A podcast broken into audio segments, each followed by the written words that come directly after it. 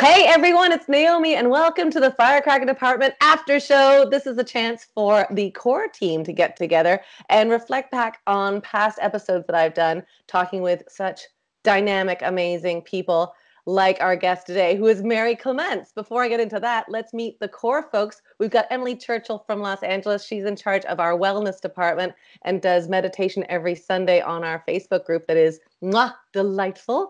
We've got AJ Edmonds, who's in charge of content creation and also producing this with all the editing expertise and uh, oh, and so much more. But she's going to tell you about that later. And we've got Camille Adams, who's doing some content creation and working on a podcast series that she is creating that we will record and we will share with you. And she's in Los Angeles.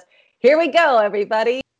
I'm talking that fast because I want to talk about our guest today, Marie Clements. And you'll know Marie Clements because she is a, gosh, she's a multi award winning writer, director, actor, playwright. She wrote um, Red Snow that's launching soon. And she's just a Jacqueline of all trades, master of all. Tell me what resonated from you for my uh, for my discussion. Oh, I loved her. I thought this was like such a great interview because she was so interested in talking about like the journey she'd been on not even not even personally but just like her creative journey in being an actor and like living in the trenches of kids shows which i feel like all of us have done at least one and like yeah. just like a rite of passage into the rest of your life. Um, and how she was like i could go to a bar or a bowling alley or i could sit at home and write a script. So right. sure that's what it was just such a natural journey for her. And um, yeah i i kept thinking that like this isolation we're all experiencing is is so her i can't wait to see what she does when she comes out of it because she's like no i live an isolated existence on purpose. Yeah. She lives on an island. She's like she wrote uh, she created this play called burning vision that like swept still it's being done like in all these different countries in all these different languages she's one of those people that I mean, she's like a firecracker, right? She starts here and she goes boom and goes all over the place. But I think she's so inspiring one thing that I loved was um, how she said uh, she's driven by art, not ego. That was huge. Like I think I'm still processing it actually.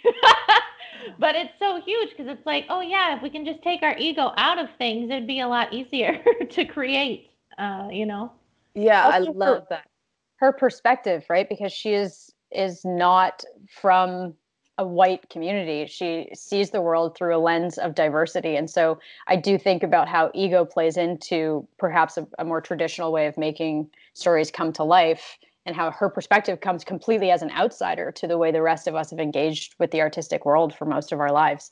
Yeah. Um, and that's the way she tells her stories too. Yeah. Camille? I, I agree with all of that. I think it was really interesting too how she specifically called out that quiet and boredom are really creative spaces, especially right now. Um, and yeah, especially hearing that kind of confidence in her artistic cycle, because I know like even the idea of waiting for permission to create, like right now, especially, I feel like my brain has been going a lot to like, well, what can I make right now? And like, what's practical to make right now? And uh, she so much just believes in where her process takes her and doesn't ruminate on yeah. where she's been or like what doors are like she's allowed to walk through. Um, yeah, I love that. I also very powerful. Yeah, so powerful. She was talking about like the responsibility that she has to to tell the stories that she's telling, and I think we all do. Like we all have responsibilities to tell the stories of our ancestors and of our opinions of what we're seeing. But she actually steps into it. I don't think we all step into it. Do you feel like you have responsibility on your shoulders to create? Yeah, I mean, I know I do, but I I freak out about it. I'm like, oh, is it? Am I doing this right? I don't even know. Once again, there's my ego. Um, and I, I think uh, back uh, piggybacking on what Camille said, um, I think the way she said it was the, because she takes her ego out of it, right? Like she's not scared to do these things, or maybe she is and she doesn't show it, but like she just knows and goes for it. And I feel like at least my ego is like, wait, what are you doing? You know, yeah. it stops me for a minute. Yeah, and she's not scared to get to the end and then look back and like learn from it and recognize if there are ways she should have taken that responsibility differently. Like the idea that you can cry at the end of your project, but oh, that yeah. during it is not the time to like um, give yourself such a hard time about what you're doing. Um, yeah. She also yeah. talks with such trust, which I mm-hmm. I I don't think we hear, especially directors, talk a lot from a place of, you know, my actors just they leaned into learning all these languages. I I knew that they would show up and they knew what they're doing. Like that takes profound belief in the people you hire and the people you surround yourself with. But I also do believe that leaders that just put a trust in the people around them will actually lead teams of very trustworthy and exceptionally talented people. Because when you lean into trusting someone, in a lot of cases, you receive that as faith and belief in you, and like that only elevates you up. And so, I loved hearing her talk about how, like, at awards show, she's proud to see her actors be recognized mm. for their work because of what goes into it. You know, that like Red Snow that has five different languages in it, and not languages that Duolingo is going to teach you. You no, know, and not languages that she necessarily speaks either. Yeah. So not only is she like directing, but she's directing in different languages and translating. Like she's one of those um artists that I think actually similar to you. I think Camille, where you tread the line of intellectual and emotional, where like you need both those components to make the perfect puzzle that you create. Mm-hmm. Yeah, a lot of her stuff was very powerful for me. Of like just keep moving forward. like trust your trust your vision and keep going. Um, I think that's um, the best advice I've ever been given. Just keep going. Like yeah. if you're gonna make mm-hmm. mistakes, go forward, make the mistakes, learn and then keep going. But the only thing, the only thing you can't do is stop because we're not going to move anywhere, obviously. Mm-hmm. Definitely. Very true. Any final thoughts about Marie Clements that uh, really resonated for you? Um, I loved how she said we forget to be bored. Uh, and I think that's so profound right now because I know I'm trying not to be bored, right? Like I'm like, oh, I got to do all this stuff, and it's like, oh, but when you think about it, our creativity really uh, grows in that boredom, in that silence, um, and so that was really profound. What happens me. to you, Emily, when you get bored? Like, what do you do? I, I don't. Maybe take a nap. I don't know. I, I always discover something like I got bored, not bored because I, I don't think I can get bored. There's always something to do, but I stopped. I stopped working and I was like, what can I do that isn't work, like troll work? And uh, and I started doing like collaging and things. And I realized like I, I used to do that all the time. I miss it. So I when when boredom strikes, I discover. But it takes a while. You have to sit still for a while. And um, AJ, what do you do when you get bored? I don't get bored enough I actually think that that's one of like the biggest things in life I'm trying to work against is going like, no, no, no, it's cool.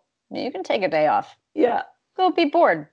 Go go be bored. Like I remember when I a couple years ago I'd say to my mom, like, oh, I'm so bored right now. She goes, and what a privilege that is. Use it. your mom. Oh. oh. my God. Your mom is like, one another pearl of wisdom? Here, take another one. Yeah. yeah. You want my whole pearl necklace of all the information I have to teach you? Take it. Take it. That's right. Um, speaking of information, hey, what kind of information can you share with our viewers about what you're working on? That's a good segue. That might be my best so far. I think it's uh, Emily. What's going on in your world? Well, I wanted to do um, a shout out because uh, the uh, Sunday meditation at noon Pacific time, um, we do a little segment with Firecracker. No, Firecracker Cares. Yes, hashtag it. Um, and this week we're doing the Jean Augustine Center um, I believe it's in Toronto for uh, girls and young women to learn and grow. So we'd love if you can give a little money. The link should be on Facebook and Instagram. Yeah, come on over to our Facebook group page because you're going to see Emily's meditation and you're going to see links to that as well. I love it. AJ, what about you? Yes. So today on May 14th, we're getting all of these auditions for music theater performers uh, that are members of of the firecracker department. And next week on the 20th of may stephanie gorin and naomi and i are putting together this audition workshop where about eight people will be selected from the pool of auditioners and they will have their audition watched live. And then noreen wabel and melissa o'neil are joining us who are toronto's top music theater peeps um, and giving live feedback to performers. So next week the 20th 2 p.m yeah, come if you're not submitting anything, just come and listen to some amazing singers. I'm so excited to have some music infused. I really mm-hmm. am missing like performance of songs and things like that. What about you, Camille? What are you working on? Like I don't know. so I'm uh, working on writing a fiction podcast for Firecracker that hopefully you all will see soon. Uh, yeah, I'm also working on a documentary about the pandemic, so collecting stories on people who've lost work in their businesses. Um, yeah, so mainly trying to write and learn. If you have any stories to share, please reach out. I love it. Um, How do we reach out to you? How do I send you something? uh, so my Instagram is Camille Adams Film, and my website is CamilleAdams.com. I mean, it's thank pretty you. straightforward. And we'll get this fancy editor, AJ Edmonds, to put all of our links underneath. So if you want to reach out about anything that we're talking about, or just to say, hey, that was fantastic. You're fantastic. Keep going. Please do.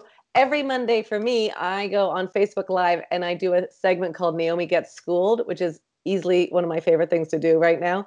Uh, I get get a little firecracker. We're calling them sparklers to teach me something.